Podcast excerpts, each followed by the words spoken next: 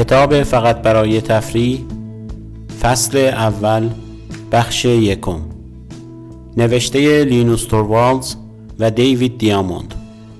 ترجمه از جادی. من بچه زشتی بودم. چاره به جز گفتنش ندارم. امیدوارم روزی هالیوود فیلمی درباره لینوکس بسازد و مطمئن هستم در آن فیلم از کسی شبیه به تام کروز برای نقش اول استفاده خواهد شد. ولی در نسخه غیر هالیوودی جریان جور دیگری است. البته اشتباه نکنید.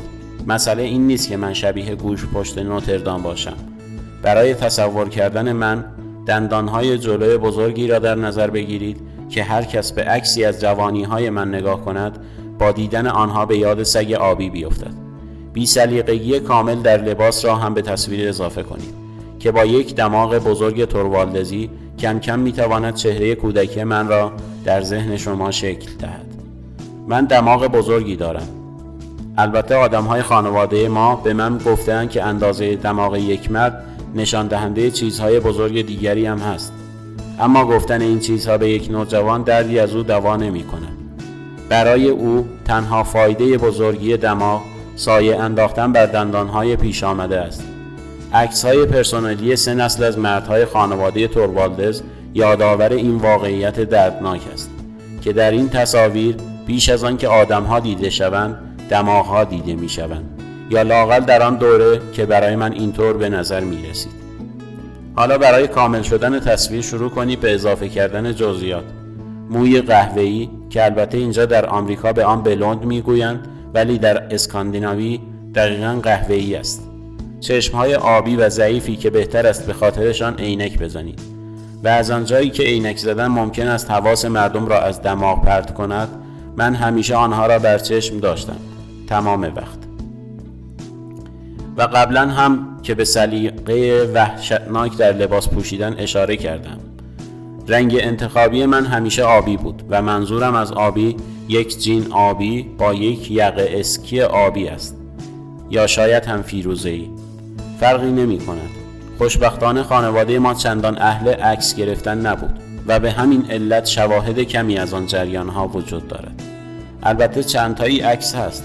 در یکی از آنها من تقریبا 13 سالم و با خواهرم سارا که 16 ماه از من کوچکتر است جلوی دوربین ایستاده ایم وضع او بد نیست ولی من وحشتناکم.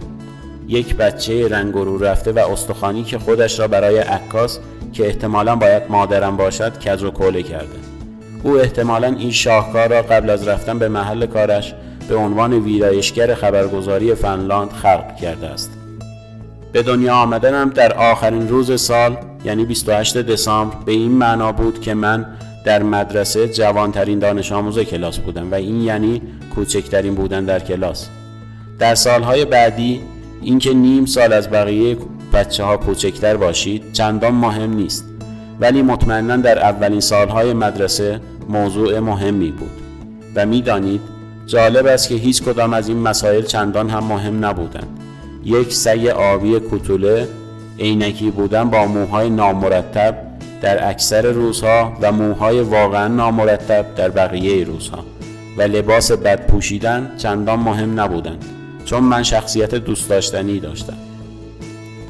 نه نه بگذارید با این حقیقت روبرو شوم.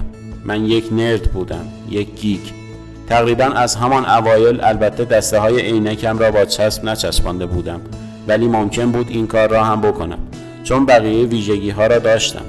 ریاضی هم خوب بود فیزیکم خوب بود و توانایی های اجتماعی هم افتضاح بود. و این قبل از دورانی بود که نرد بودن باحال به حساب بیاید.